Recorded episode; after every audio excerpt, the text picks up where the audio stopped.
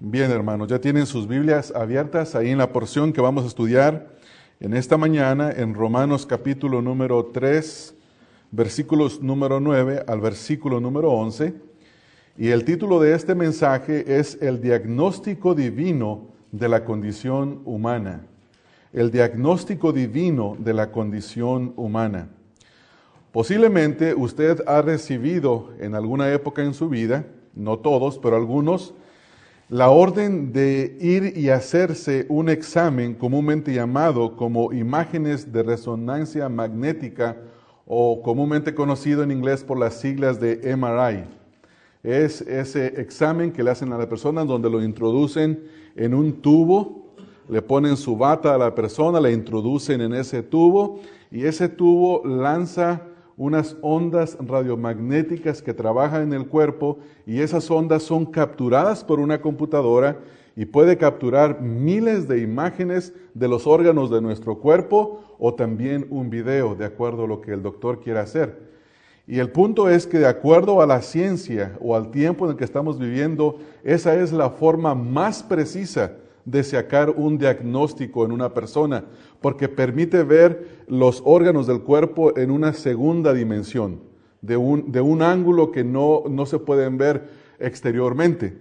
Entonces, si usted es una persona que le ha ocurrido eso, o conoce a alguien que lo han mandado a hacerse un tipo de este examen, sabe que le entregan una lista larga, larga, un diagnóstico extenso que le habla de cada una de las partes de su cuerpo o la parte específica que le hayan mandado examinar y generalmente el diagnóstico es muy preciso. Y de acuerdo a lo que se al resultado usted tiene que seguir un procedimiento adecuado diagnosticado por el, por el doctor prescrito por el doctor para que pueda tener la sanidad física.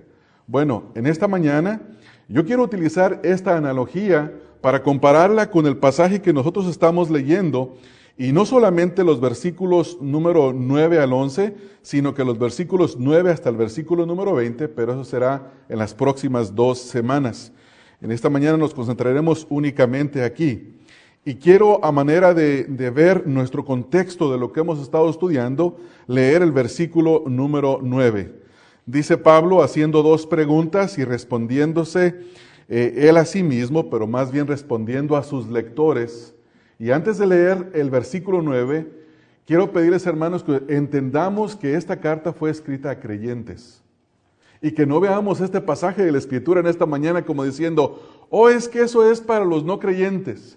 A nosotros no nos aplica en esta mañana.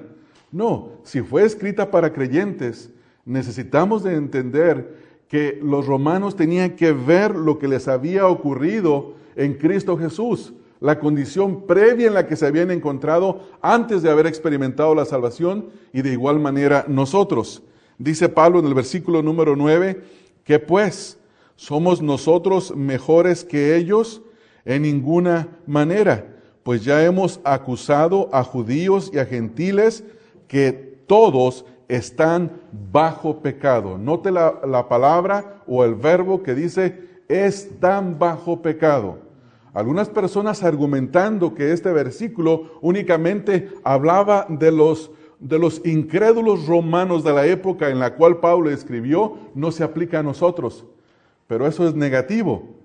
Eh, de acuerdo a lo que leemos en la Escritura, esto se aplica a toda la raza humana. Es el diagnóstico divino de la condición en la cual se encuentra el hombre. Y dice Pablo, haciendo sus dos preguntas, ¿qué pues? ¿Somos nosotros mejores que ellos? Esto se puede ver en dos formas. Una de las primeras es, ¿son mejores los judíos que los gentiles? Y la respuesta es de ninguna manera. ¿O son mejores los romanos que ya habían experimentado la salvación que el resto de los inconversos? Y la respuesta es de ninguna manera. El punto es que sin Cristo, todo hombre y toda mujer está bajo el pecado. La frase que nosotros vemos aquí en este versículo bajo pecado, esta palabra significa estar bajo el dominio de la esclavitud del pecado o de alguien. En otras palabras, toda la humanidad es, esclava del pecado y hace lo que el pecado le ordena. Esto es muy importante entender. Estar bajo, es decir, es tener la opresión de. Si uno quiere utilizar una ilustración, en el tiempo de la esclavitud, cada esclavo estaba bajo su amo y no hacía su propia voluntad, sino que hacía la voluntad de quién, hermanos? Del amo. ¿Por qué? Porque estaba bajo. También se utiliza cuando un imperio o una nación conquista a otra y dicen está bajo la tiranía de. O cuando hay un gobierno totalitario en alguna nación, dicen los ciudadanos de X país están bajo el régimen. Y la idea es que alguien está sobre y tiene dominio y no lo deja hacer lo que quiere, sino que hace la voluntad de aquel que está sobre aquel. Entonces, lo que Pablo está diciendo es que la humanidad sin Cristo está bajo pecado, bajo el dominio del pecado. Es el, el pecado quien gobierna. Hay personas que dicen, yo puedo hacer lo que yo quiera, soy una persona libre para escoger, pero eso es imposible, porque no pueden hacer lo bueno. ¿Por qué? Porque tienen un albedrío, pero está esclavizado para hacer todo aquello que su carne les manda hacer, que su carne y su naturaleza les inclina a hacer. Entonces, eso es lo que Pablo está diciendo aquí en este, en este versículo. Y lo que nosotros vamos a hacer al estudiar y al ver esta declaración que el apóstol Pablo está haciendo es una acusación divina que comienza desde el capítulo 1, versículo 18. Yo ya lo he repetido muchas veces, yo espero que para estas alturas ya ustedes saben dónde comienza esa porción empieza Pablo dando una acusación para toda la humanidad, tanto gentiles que han recibido la revelación de Dios que está descrita a través de la creación y se hace claramente visible para ellos, como para los judíos que tenían no solamente la revelación de la creación, sino que tenían la palabra de Dios escrita, la inspiración de la palabra de Dios y la tenían y la conocían. Sin embargo, también ellos estaban bajo pecado, porque hacían lo mismo que aquellos a los cuales ellos acusaban. Todo mundo está bajo pecado, dice Pablo. Eso se aplica a nosotros de la misma manera, hermanos. Sin Cristo nosotros estamos bajo el pecado. Toda persona que está sin Cristo no es libre, está bajo la opresión del pecado, bajo la esclavitud del pecado. La próxima semana quiero hablar a manera de introducción en el próximo mensaje un poco acerca de los efectos del pecado, los efectos que el pecado trae, las consecuencias que Dios derrama por causa del pecado, las consecuencias en las que una persona se encuentra en sí misma bajo el pecado y las consecuencias que el pecado trae para las relaciones con las demás personas. Y eso será la próxima semana. Entonces, hermanos, ustedes tienen en sus boletines una descripción breve de lo que será este mensaje y en el día de hoy estudiaremos tres partes del diagnóstico divino acerca de la condición del hombre. ¿Con qué propósito? Con el propósito de que con nosotros conozcamos nuestra condición y vayamos a Dios en búsqueda de sanidad divina. Y si nosotros ya hemos experimentado el nuevo nacimiento, la regeneración, la liberación del pecado, entonces nos movamos, en agradecimiento a Dios. Y esto, hermanos, al entenderlo, nos debe de motivar para agradecer a Dios, para tener gozo delante del Señor y verdaderamente ser agradecidos por la liberación que Él ha hecho en nosotros. Versículo número 10, primera parte, donde dice, como está escrito. Esto es de la misma manera, utilizando la analogía del doctor, esto, esto viene a ser el diagnóstico del doctor, pero para nosotros es el diagnóstico divino. El diagnóstico divino y este diagnóstico está escrito. Esta frase es muy importante porque cada vez que leemos en la escritura que los escritores del Nuevo Testamento dicen, como está escrito, esto quiere decir que no hablan de su propia autoridad, sino que hablan por la autoridad de la palabra de Dios.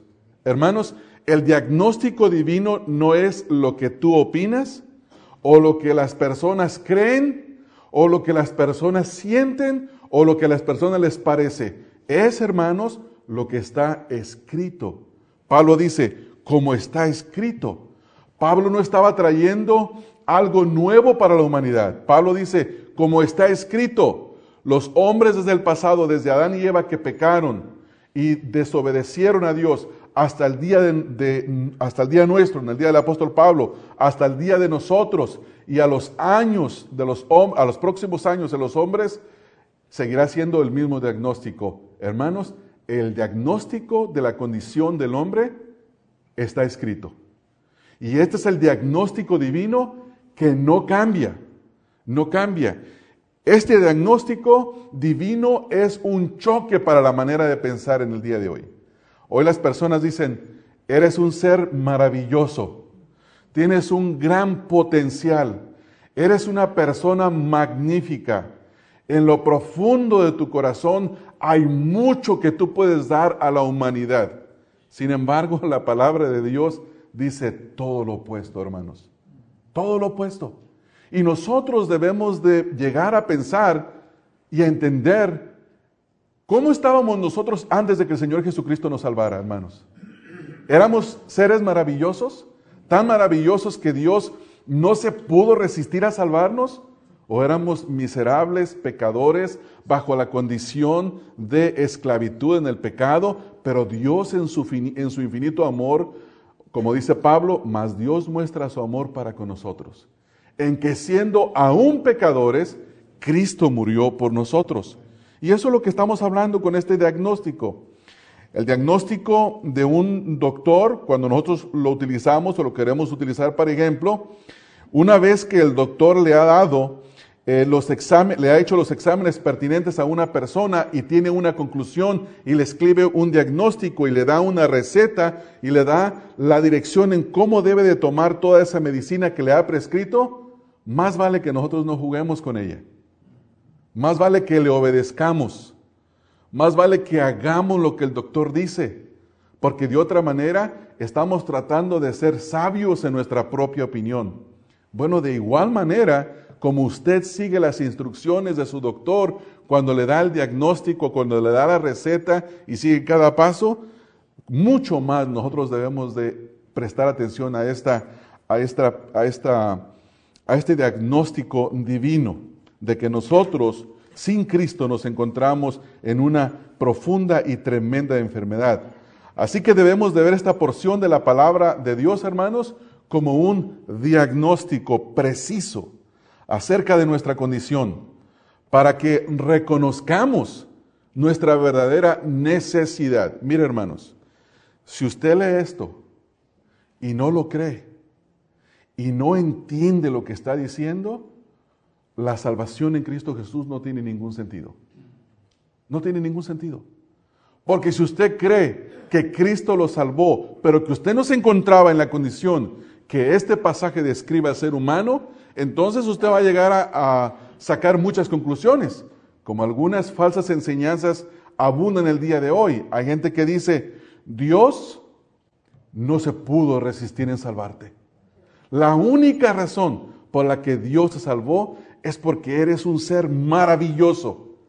Somos personas especiales. Dios nos vio y dijo, es imposible que yo no lo salve.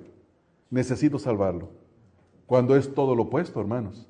Cuando dice la escritura que todo el mundo, tanto judío como gentil, está acusado por Dios y está bajo el pecado. Si nosotros no nos vemos así, entonces este diagnóstico que ya está escrito no tiene ningún sentido para nosotros en esta mañana. Ahora, habiendo visto que el diagnóstico divino está escrito, que no es la opinión de un hombre, que es lo que Dios dice, y lo que Dios dice es verdadero, pasamos a la primera lectura o a la primera parte del diagnóstico.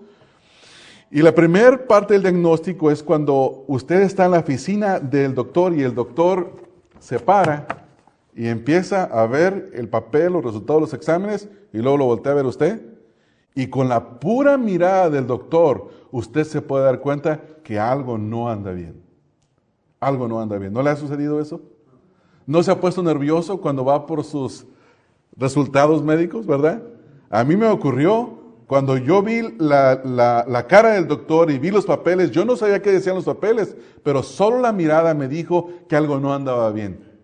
Esta primera lectura que nosotros vamos a ver es grave, Lo que está diciendo es que el ser humano está gravemente enfermo, gravemente enfermo porque dice, no hay justo ni aún uno. No hay ni siquiera uno. Cuando hablamos de justicia, la palabra que se utiliza aquí, justo significa que sea recto, que sea honrado, es decir, que está en concordancia con los estatutos de Dios. Y cuando uno ve la condición del ser humano, Dios dice, no hay uno justo, no hay uno. De acuerdo a Dios, no hay una sola persona que esté bien con Él, que pueda ver lo que su palabra dice y que lo pueda hacer, que pueda obedecer, que pueda hacer lo que a Dios le agrada. Esto es lo que Dios está diciendo aquí a nosotros. Nos está diciendo, ¿saben qué? El problema es tan grave, el problema es tan serio, que la primera lectura de este diagnóstico es que están gravemente enfermos, al punto que no pueden hacer nada bueno, nada bueno. Cuando una persona va a aplicar, eh, por ejemplo, eh, voy a hablar un poquito de lo que yo conozco, un poco acerca de, de cuando una persona, un boxeador, va a pelear en algún lugar, al país que vaya, le tienen que hacer un examen físico. Si no pasa el examen físico, no puede pelear. ¿Por qué? Porque no está en condición de enfrentarse a, su opositor. De la misma manera, de la misma manera, cuando Dios ya da este diagnóstico y dice, no hay justo, no hay ni a un uno, eso quiere decir que ninguna persona está capacitada para obedecer a Dios.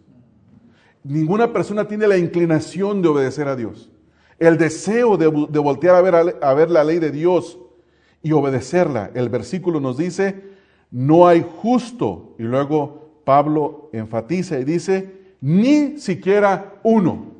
Porque alguno de nosotros podría tener una objeción, ¿verdad, hermanos? Y puede decir, oh, espéreme, yo conocía a una señora, una viejita, o mi abuelita era una persona muy buena, o X, o mi mamá, o mi papá, o mi vecino, alguien. Pero aquí la escritura dice, todo mundo está gravemente enfermo. Todo mundo. Esa es la conclusión divina. No hay justo ni aún uno. ¿Cuál es el estándar de Dios? El estándar de Dios es absoluta perfección. El cumplimiento perfecto de su ley, la cual tiene el propósito de hacernos ver y entender nuestra verdadera condición y nuestra necesidad. En el libro de Deuteronomio capítulo 27, versículo número 6, Dice, maldito el que no confirmare las palabras de esta ley para hacerlas. Y dirá todo el pueblo, amén. ¿Qué es lo que está diciendo aquí? Moisés, Dios a través de Moisés.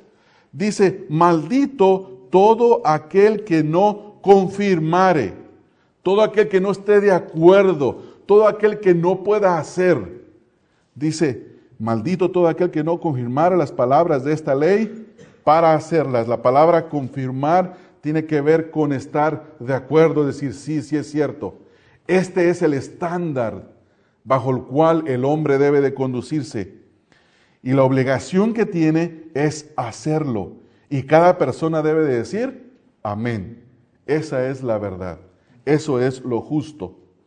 Déjenme leerles la nueva versión internacional. Primero leí la Reina Valera 60. La nueva versión internacional dice, maldito sea quien no practique fielmente las palabras de esta ley. Maldito sea, dice, maldito sea quien no practique fielmente las palabras de esta ley. Eso es lo que está diciendo. Ese es el estándar divino. Justo significa esto que haga exactamente lo que la ley de Dios dice. Ahora, yo sé, hermanos, que puede haber argumentos entre nosotros y decir, no, pero yo conozco gente buena. Es más, yo mismo hago cosas buenas. Y yo creo que esas cosas buenas que yo hago le agradan a Dios. Ahora, cuando la Biblia dice que no hay uno que sea justo, no quiere decir que no hay personas que puedan hacer cosas buenas. No estamos hablando de eso. No, aquí estamos hablando de alguien que no es lo suficientemente justo como para tener comunión con Dios y pasar la eternidad en su presencia. Quiero explicarlo de esta manera. El Señor Jesucristo dijo en Mateo 7:11, Mateo 7:11, fíjese lo que el Señor Jesús dice, pues si vosotros siendo malos, esta es la condición del ser humano, no siendo justos, estando gravemente enfermos, dice, si vosotros siendo malos, sabéis dar buenas dádivas a vuestros hijos, ¿cuánto más vuestro Padre que está en los cielos dará buenas cosas a los que le piden? Nosotros podemos hacer cosas buenas. Nosotros podemos ver a una persona en necesidad y ayudarle. Podemos ver a, un ciego que está cruzándose la calle en el lugar equivocado y querer correr para ayudarle. El otro día estábamos Héctor y yo parados en una calle y estaba pasando un señor, un cieguito, ¿se recuerda Héctor? Ahí a media calle con su bastoncito, como que no estaba muy diestro en andar en la calle. Ya pensamos sin ir a ayudarle cuando corrió un joven y le ayudó a cruzar la calle. ¿Esa es una buena obra? ¿Eso es algo bueno? Sin embargo, no estamos haciendo, hablando de eso. Déjenme explicar que cada buena obra que nosotros hacemos es porque todavía reflejamos un poco la imagen de Dios en nosotros. Es porque viene de Dios, no viene de nosotros. Por lo tanto, sea la honra y la gloria para Dios. Pongámoslo en palabras, en palabras plenas de esta manera. Todo lo malo es suyo y mío. Y todo lo bueno en nosotros le pertenece a Dios. Entonces, no estamos hablando de ese tipo de justicia.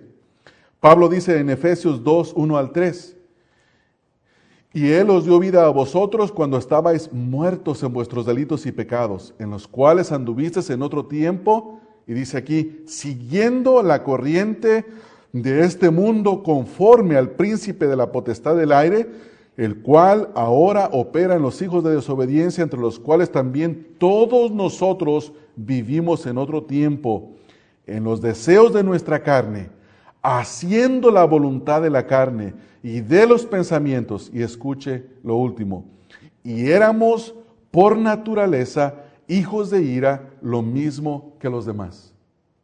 Esta es la condición del hombre. El hombre en sí mismo, sin Cristo, es hijo de ira, merece la ira de Dios. ¿Por qué? Porque no es justo. Ahora, cuando usted y yo nos conocemos, cuando usted y yo conocemos los estándares y los estatutos de Dios, nos damos cuenta de que quedamos cortos y que somos incapaces de cumplirlos. En la escuela dominical se hizo la mención de que yo puse el ejemplo de que si tuviéramos la ley de Dios escrita en la pared de nuestra casa y nos paráramos frente a ella y dijéramos, hoy me propongo obedecer todos los mandamientos de esta ley. Y al final del día, si nos volvemos a parar frente a los diez mandamientos y somos honestos con nosotros mismos, ¿cuál es nuestra conclusión? Hemos fallado. Hemos fallado en todos, en todos. ¿Por qué? Porque nadie puede amar al Señor, a Dios, con todo su corazón, con toda su mente, con toda su alma y con todas sus fuerzas. Hermanos, nosotros en nuestra mente, ni siendo cristianos, podemos amar a Dios perfectamente. Eso es imposible. Sin embargo, ese es el estándar de Dios. Ese es el estándar de Dios. Absoluta perfección. No somos justos porque cuando escuchamos la ley de Dios, no la percibimos, hermanos. No la percibimos. Y esto me lleva a mi, tercer punto, y es que la tercera, la tercera parte del diagnóstico es el problema de comprensión. Dice el, el versículo número 11, no hay quien entienda, no hay quien entienda. ¿Qué significa esto? Que el hombre no es capaz de comprender la voluntad de Dios ni de entender la rectitud de su justicia. El hombre no puede amar a Dios ni a su prójimo de tal manera que actúe justamente para con Dios y justamente para con su prójimo. Salmo 14, versículo número 2 y versículo número 4 dice, Jehová miró desde los cielos sobre los hijos de los hombres para ver si había algún entendido que buscara a Dios, todos se desviaron, a una se han corrompido, no hay quien haga lo bueno, no hay ni siquiera uno. Versículo número 4. No tienen discernimiento todos los que hacen iniquidad, que devoran a mi pueblo como si comiesen pan y a Jehová no invocan. No tienen entendimiento. El hombre en su estado natural, hermanos, nunca podrá entender a Dios por sí mismo. Es imposible. Por sí mismo no tiene la capacidad por cuanto está bajo el pecado. Él necesita la regeneración del Espíritu Santo en su vida y entonces podrá entender a Dios. Leyendo sobre esto, el apóstol Pablo dice en 1 Corintios 2.14 al versículo 16, 1 Corintios 2.14 al 16, Pablo dice, pero el hombre natural no percibe. Eso es lo mismo que Pablo está diciendo en el versículo 11 de Romanos 3. No hay quien entienda. No entender, no percibir es exactamente lo mismo. No percibe las cosas que son del Espíritu de Dios porque para él son locura y no las puede entender porque se han de discernir espiritualmente. ¿Ya notó ahí? Se han de discernir espiritualmente. En cambio, el espiritual juzga todas las cosas, pero él no es juzgado de nadie. Porque ¿quién conoció la mente del Señor? ¿Quién le instruirá? Mas nosotros tenemos la mente de Cristo. Esto es lo que le ha ocurrido al que ha nacido de nuevo. Conoce la voluntad de Dios, se esfuerza por hacer la voluntad de Dios, aunque no perfectamente la puede hacer, pero busca. Esa es la dirección que lleva porque entiende que lo que Dios dice es lo que se debe de hacer. Lo triste es que su ignorancia espiritual no es el resultado de la falta de oportunidades. La razón por la que este versículo dice, no hay quien entienda, no es porque alguien pueda decir, es que nunca se le ha dado la oportunidad de que pueda entender. Porque leyendo el contexto, hermanos, nosotros vamos al capítulo número, capítulo número 1, versículo número 20, y vemos la oportunidad de Dios para los hombres para que lo puedan entender. Y dice el, el versículo número 20, porque las cosas invisibles de Él, su eterno poder y deidad, se hacen claramente visibles desde la creación del mundo, siendo entendidas, escuche esto, siendo entendidas por medio de las cosas hechas, de modo que qué? No tiene excusa para entender. No tiene excusa. El hombre no tiene excusa para entender. Pues habiendo conocido a Dios, no le glorificaron como a Dios, ni le dieron gracias, sino que se envanecieron en sus razonamientos y su necio corazón fue entenebrecido. Esa es la condición del ser humano. Esa es la condición bajo, bajo la cual se encuentra. Es decir, que el hecho de que no pueda entender no es que no se le ha dado la oportunidad. No, no quiere entender, no desea entender, rechaza el conocimiento del Altísimo. Esto es lo que dice Pablo. Esto es lo que Pablo está diciendo. Rechaza el conocimiento de Dios.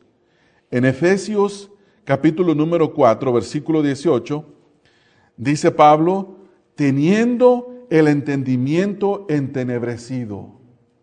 El hombre tiene el entendimiento entenebrecido está ajeno a la vida de Dios por la ignorancia que en ellos hay. Ahora escuche lo siguiente.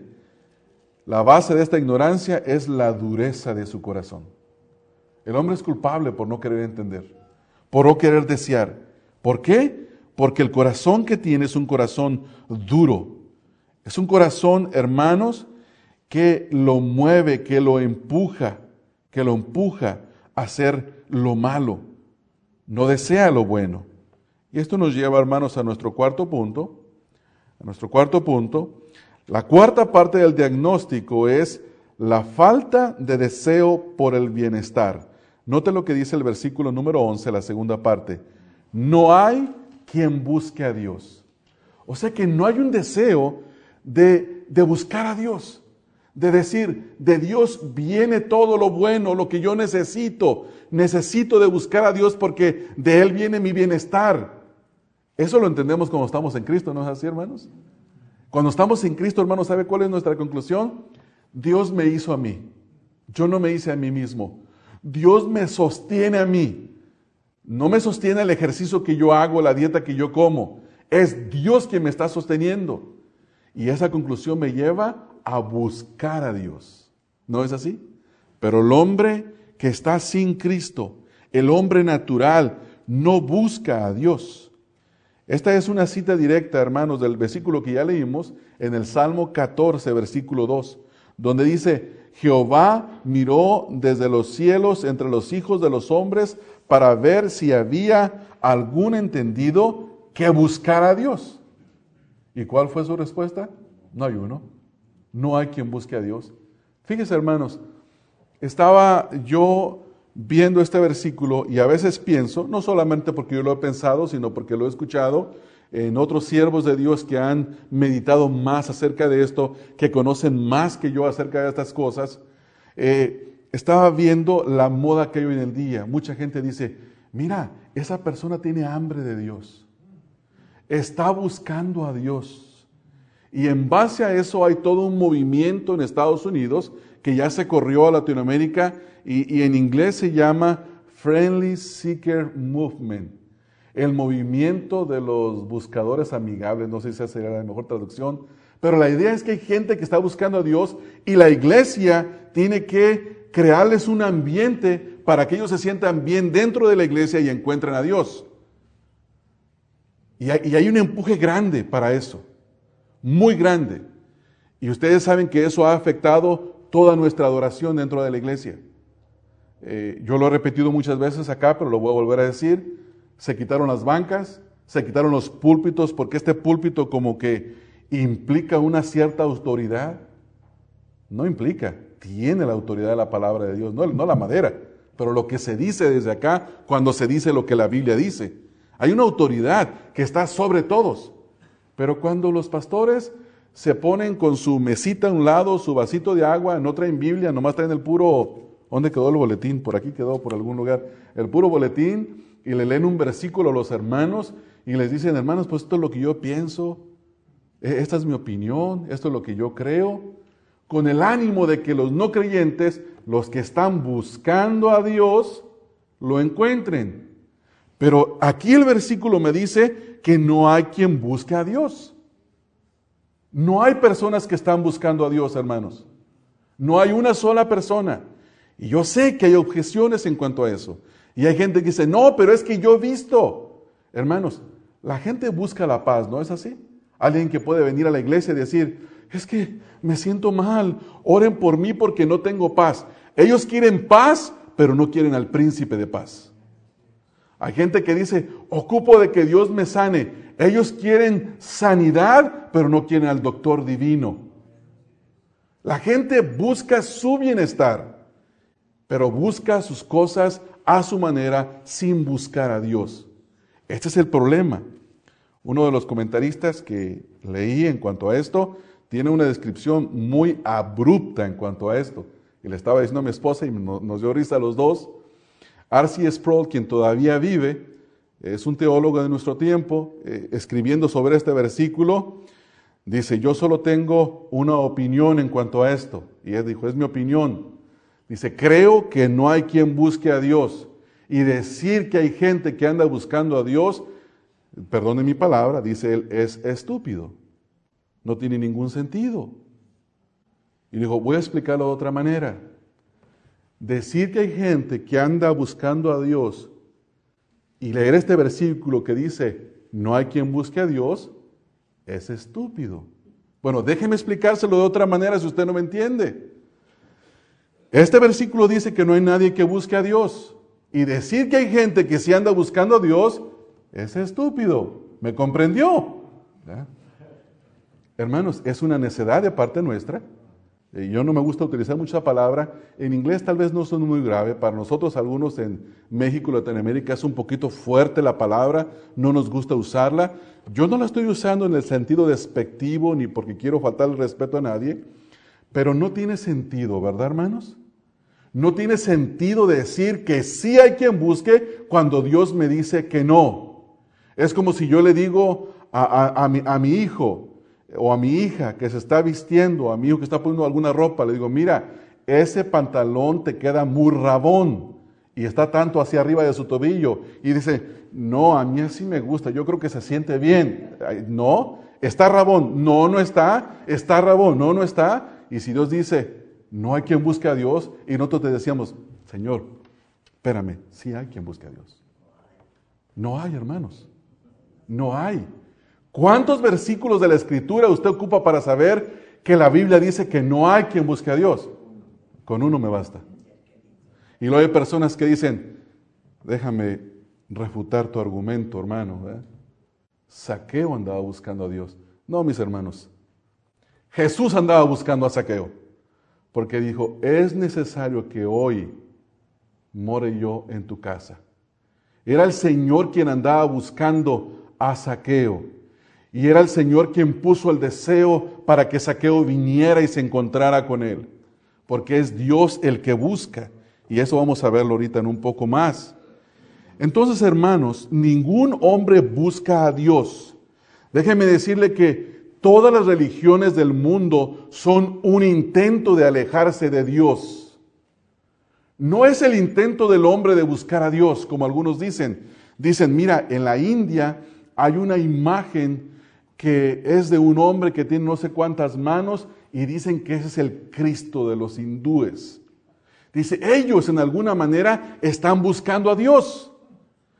Pero la Biblia dice que no hay quien busque a Dios. Quiere decir que eso no es verdadero. ¿Sabe cómo debemos de interpretar eso? ¿Sabe cómo debemos de interpretar la religión del mundo? Como un intento de alejarse de Dios por lo que dicen los versículos que ya leímos.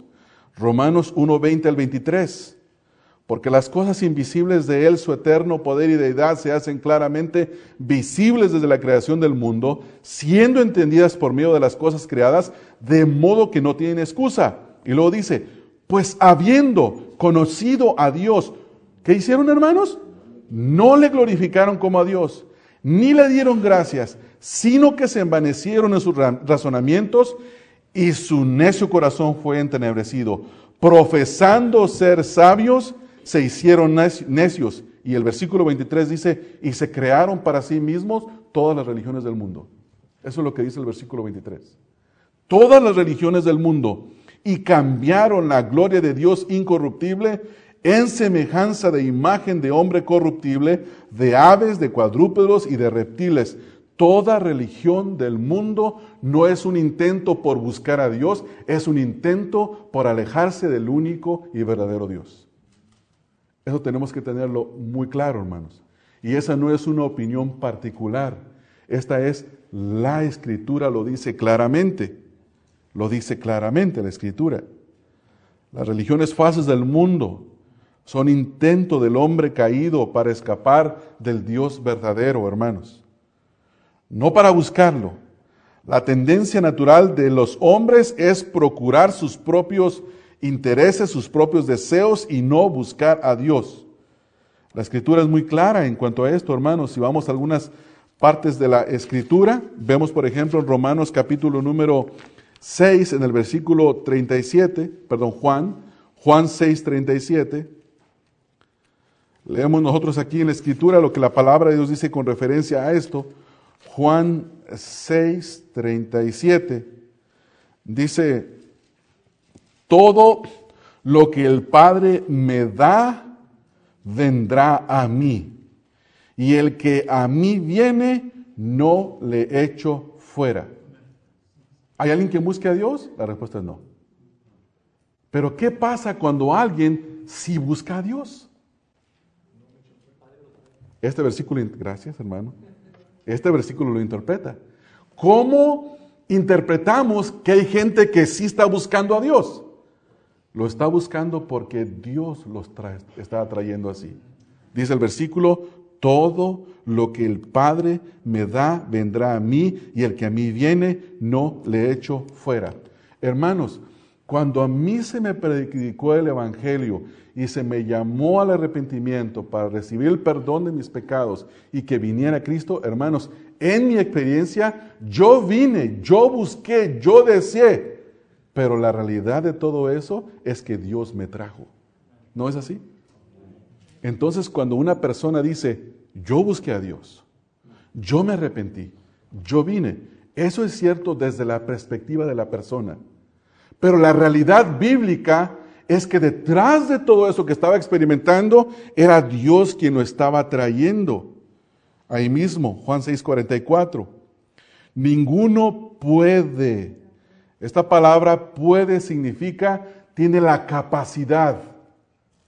No tiene la capacidad, como dice la persona a veces, es que yo decidí. No, mi amado hermano, Dios te abrió tus ojos y la decisión no fue tuya, sino que fue la gracia de Dios. Ninguno puede venir a mí si el Padre que me envió no le trajere, y yo le resucitaré en el día postrero. Es sólo como resultado de la obra de Dios en el corazón que cualquier ser humano lo busca, hermanos. No es que la persona en sí misma esté buscando, es la obra de Dios. Salmo 16, versículo número 8, nos habla acerca de esto. Salmo 16, 8. Y voy a terminar, hermanos, con esto y con un par de aplicaciones que nos van a servir a cada uno de nosotros en esta mañana. Salmo número 16, en el versículo número 8, dice, a Jehová he puesto siempre delante de mí, porque está a mi diestra, no seré conmovido. ¿Por qué buscó el salmista a Dios? Porque Dios lo buscó a él primero, Dios sobró en él. Mateo 6:33, un versículo que ustedes lo conocen muy bien. Dice, buscad primeramente el reino de Dios y su justicia, y todas estas cosas os serán añadidas. Cuando la persona busca es porque Dios está obrando en él. En las escrituras se hace hincapié clara a la incapacidad para venir a Dios. Sin embargo, el hombre no puede hacerlo. Ya mencioné algunos pasajes de la escritura, quiero mencionar dos más. Mateo capítulo 11, versículo número 25 al 27. Mateo capítulo número 11,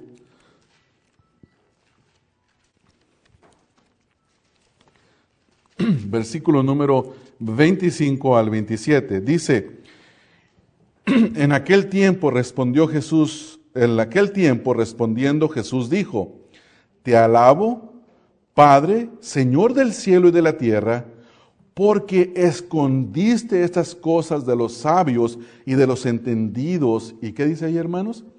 Y las revelaste a los niños. ¿Cómo es posible que alguien pueda entender cuando Dios se lo revela. ¿Se recuerdan ustedes aquellos cuando el Señor Jesucristo le pregunta a sus discípulos, ¿quién dice la gente que soy yo? Uno dicen que eres el profeta, otros dicen que eres Elías que ha resucitado. Y luego dice Pedro, tú eres el Cristo, el Hijo del Dios viviente. Dice Pedro, bienaventurado eres porque esto no te lo reveló ni, ni carne ni sangre, sino mi Padre que está en los cielos. ¿Cómo supo Pedro que el Señor Jesucristo era el Cristo, el Hijo del Dios viviente. Dios se lo dijo. No fue que Pedro estaba buscando. Dice el resto del versículo que estamos leyendo, versículo número 26, sí, Padre, porque así te agradó. Todas las cosas me fueron entregadas por mi Padre. Y nadie conoce al Hijo, escuche esto, y nadie conoce al Hijo sino el Padre, ni al Padre conoce, ni el, perdón, ni al Padre conoce alguno, sino el Hijo y aquel, ¿quién hermanos? A quien el Hijo lo quiera revelar. ¿De quién depende de que el Señor Jesucristo revele al Padre y se revele a sí mismo una persona? De Cristo, de su voluntad. Pero verdad, hermanos, que muchas veces ese pensamiento nos ofende. No nos debería de ofender, hermanos. Porque en el momento que usted y yo buscamos, es porque Dios tuvo misericordia de nosotros y nos movió a buscarlo. Gloria a Dios, hermanos, gloria a Dios.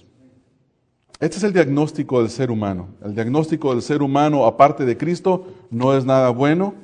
Se podría describir como algo que está fijo, frisado por el tiempo, por la eternidad, porque está en la palabra de Dios. El cielo y la tierra pasará, pero la palabra de Dios no pasará. Por lo tanto, la declaración del diagnóstico, el diagnóstico divino acerca del hombre es el mismo todo tiempo. Está bajo pecado. No hay justo, ni aun uno, no hay quien entienda, no hay quien busque a Dios. Ahora, ¿qué debemos entender nosotros sobre esto como creyentes? En primer lugar, recordar de dónde nos sacó el Señor Jesucristo. ¿No es así, hermanos? ¿De dónde nos sacó el Cristo, hermano? El Señor Jesucristo. Nos sacó de nuestra ignorancia espiritual. Nos quitó la ceguera. Nos puso en nosotros su propia justicia. Nos dio entendimiento y nos dio el deseo de buscarlo. ¿No es así? Todo esto por la obra de Cristo. Ahora entendemos, como él dice en el, Evangelio de Juan capítulo 15, que separados de Él, nada podemos nosotros hacer. Saber que si hemos creído es por gracia, no porque seamos mejores que otros. Efesios capítulo 2, versículo número 8 al versículo número 9. Vivir agradecidos con Dios por su misericordia al haber abierto nuestros ojos al Evangelio de Cristo. Satanás tenía una venda sobre nuestros ojos, pero Dios hizo que así como él dijo en el principio, sea la luz, y fue la luz, así, hermanos, nos alumbró el Evangelio de Cristo en nuestros ojos.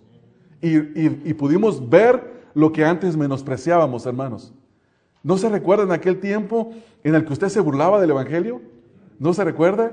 ¿Cuántos de nosotros no llegamos a decir, ahí van los aleluyas? Y nos reíamos y nos burlábamos, hermanos, de ellos. ¿No es así? Algunos les dijeron malas razones, otros les aventaron piedras, otros hicieron de todo. Y ahora nosotros hacemos lo mismo. Y nos parece lo más justo y razonable por hacer. ¿No es así? Lo mejor, adorar a Cristo, servir a Cristo, estar bajo Cristo. Eso es lo que entendemos ahora. Ahora, para quienes no son salvos, posiblemente entre nosotros hay alguno en esta mañana que no entiende estas cosas y que se da cuenta que todo lo que he estado diciendo como que le parece locura. Para aquellos que no son salvos, entender, necesita entender que no hay justicia en ti mismo para con Dios. No hay una manera en la que tú puedas hacer un suficiente número de buenas obras que te coloque en un buen estándar para con Dios, que te ponga bien con Dios, para que mejor me entiendas. No hay nada que nosotros podamos hacer. La Biblia dice, pero ahora, mire, lea conmigo aquí en Romanos 3, no estamos lejos, pero dice el versículo número 20, ya que por las obras de la ley ningún ser humano será justificado delante de Dios, porque por medio de la ley es el conocimiento del pecado. Y escuche esto ahora. Pero ahora, aparte de la ley, se ha manifestado la justicia de Dios. Yo no me puedo justificar. Yo estoy desnudo de una justicia necesaria para estar bien con Dios, pero hay una justicia que se me puede aplicar y es la justicia de Dios a través de Cristo Jesús. No puedes entender ni tampoco desear ni buscar a Dios por sí mismo. Ahora, hay que tener mucho cuidado con esto. Hay gente que dice, entonces, si yo no puedo entender por mí mismo, si no puedo buscar, entonces yo no tengo la culpa de no ser salvo. ¿Verdad? Ese es el razonamiento. ¿No es así? Si, depende que Dios me revele a su Hijo, si depende que Dios me traiga, entonces yo no tengo la culpa de nada. Entonces la culpa es de Dios por no salvarme. Que me salve cuando quiera. No, hermanos. El hecho de saber que tú y yo no podemos hacer nada nos debe de mover a clamar y a rogar misericordia a Dios. Saber que tú no te puedes arrepentir, mi amigo. Eso significa que tienes que clamar a Dios para que te conceda el arrepentimiento y no tener la actitud soberbia de decir que me salve si quiere. Eso es soberbia. Y Dios no salva a los soberbios. Dios salva a los humildes. Si tú te humillas, si tú reconoces que en ti mismo no puedes, que necesitas de que Dios tenga misericordia de ti, que te dé la justicia de Cristo, que te haga venir a Él, que te dé el deseo de buscarlo, de entenderlo, Dios te va a dar la vida nueva. Dios te va a dar el nuevo nacimiento. Porque la escritura dice, el que viene a mí no lo echo fuera. El Señor Jesús recibe, el Señor Jesús recibe a los humildes. La palabra de Santiago, dice que Dios resiste a los soberbios y da gracia a los humildes. No puede resistir a una persona humilde. Si tú tomas la actitud de decir que me salve cuando quiera, que al cabo yo no puedo hacer nada, eso es soberbia. Pero si dices que Dios tenga misericordia de mí, ya que de Él depende la salvación, voy a clamar por misericordia. Y si clamas por misericordia, Dios te va a salvar. ¿No es así, hermanos? Así es, así dice la palabra del Señor. Por lo tanto, que la honra y la gloria sean para el Señor en la salvación. Quiero leer por último un versículo en Lucas capítulo número 18, el versículo número 10. Eh, perdón, no es un versículo, son varios versículos, es una pequeña parábola que el Señor Jesucristo dio a su audiencia y dice lo siguiente. A unos, Lucas 18, 9, perdón, Lucas 18, 9.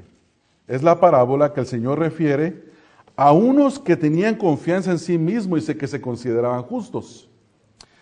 Dice, a unos que confiaban en sí mismos como justos y menospreciaban a los otros, dijo también esta parábola. Dos hombres subieron al templo a orar. Uno era fariseo y el otro publicano. La audiencia comprendía bien quién eran estos dos hombres. El fariseo era el que creía estar en un estándar correcto delante de Dios, practicaba todas las ceremonias, hacía todos los ritos. Y el publicano era un hombre que se consideraba como un traicionero de la patria, uno que trabajaba para el imperio romano cobrando impuestos para los judíos. Dice el versículo número 11, el fariseo bien vestido, bien parado, el fariseo puesto en pie, oraba consigo mismo de esta manera, Dios, te doy gracias porque no soy como los otros hombres, ladrones, injustos, adúlteros, ni aun como este publicano. Ayuno dos veces a la semana, doy diezmos de todo lo que gano. Y luego pasa a la actitud del publicano. Mas el publicano, estando lejos, ni siquiera se acercó, hermanos.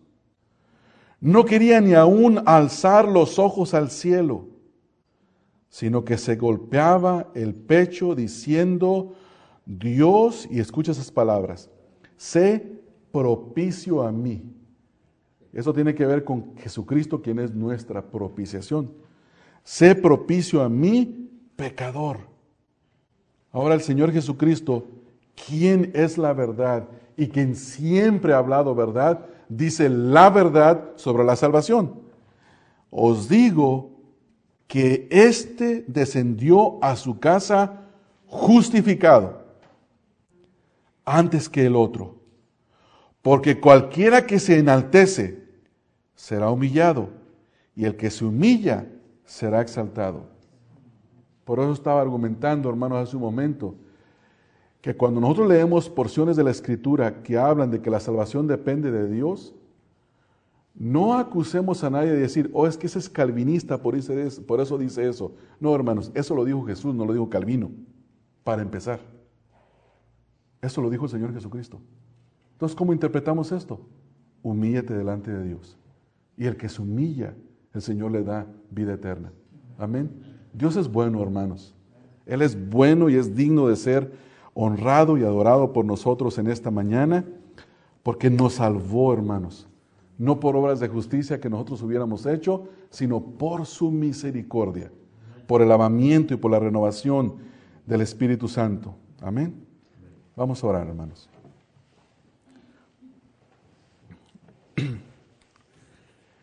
Padre, te alabo y te bendigo, Señor, porque en un tiempo estando gravemente enfermo, Señor, siendo un hombre injusto, que no entendía nada, absolutamente nada de tus caminos. ni tampoco te deseaba, Señor.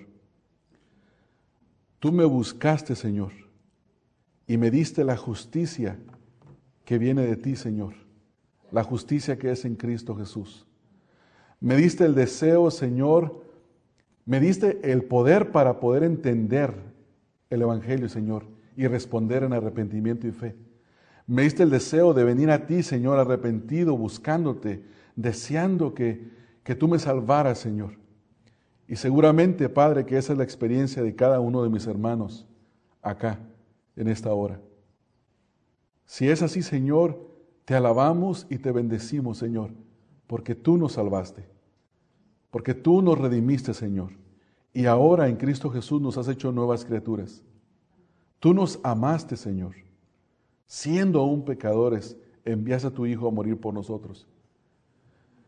Ahora te quiero suplicar, Padre, que si entre nosotros hay alguien que se ha dado cuenta que no tiene esta esperanza y que está sintiendo el deseo, Señor, de venir a ti, de buscarte, de rogarte tu misericordia, tu gracia, tu perdón. Señor, tú le concedas venir y que lo pueda hacer manifiesto entre nosotros, Señor.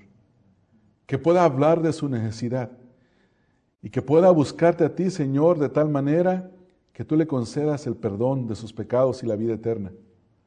Yo te ruego, Señor, que nadie en este lugar se vaya de este lugar sin tener, Señor, paz contigo. Señor, trae salvación entre nosotros.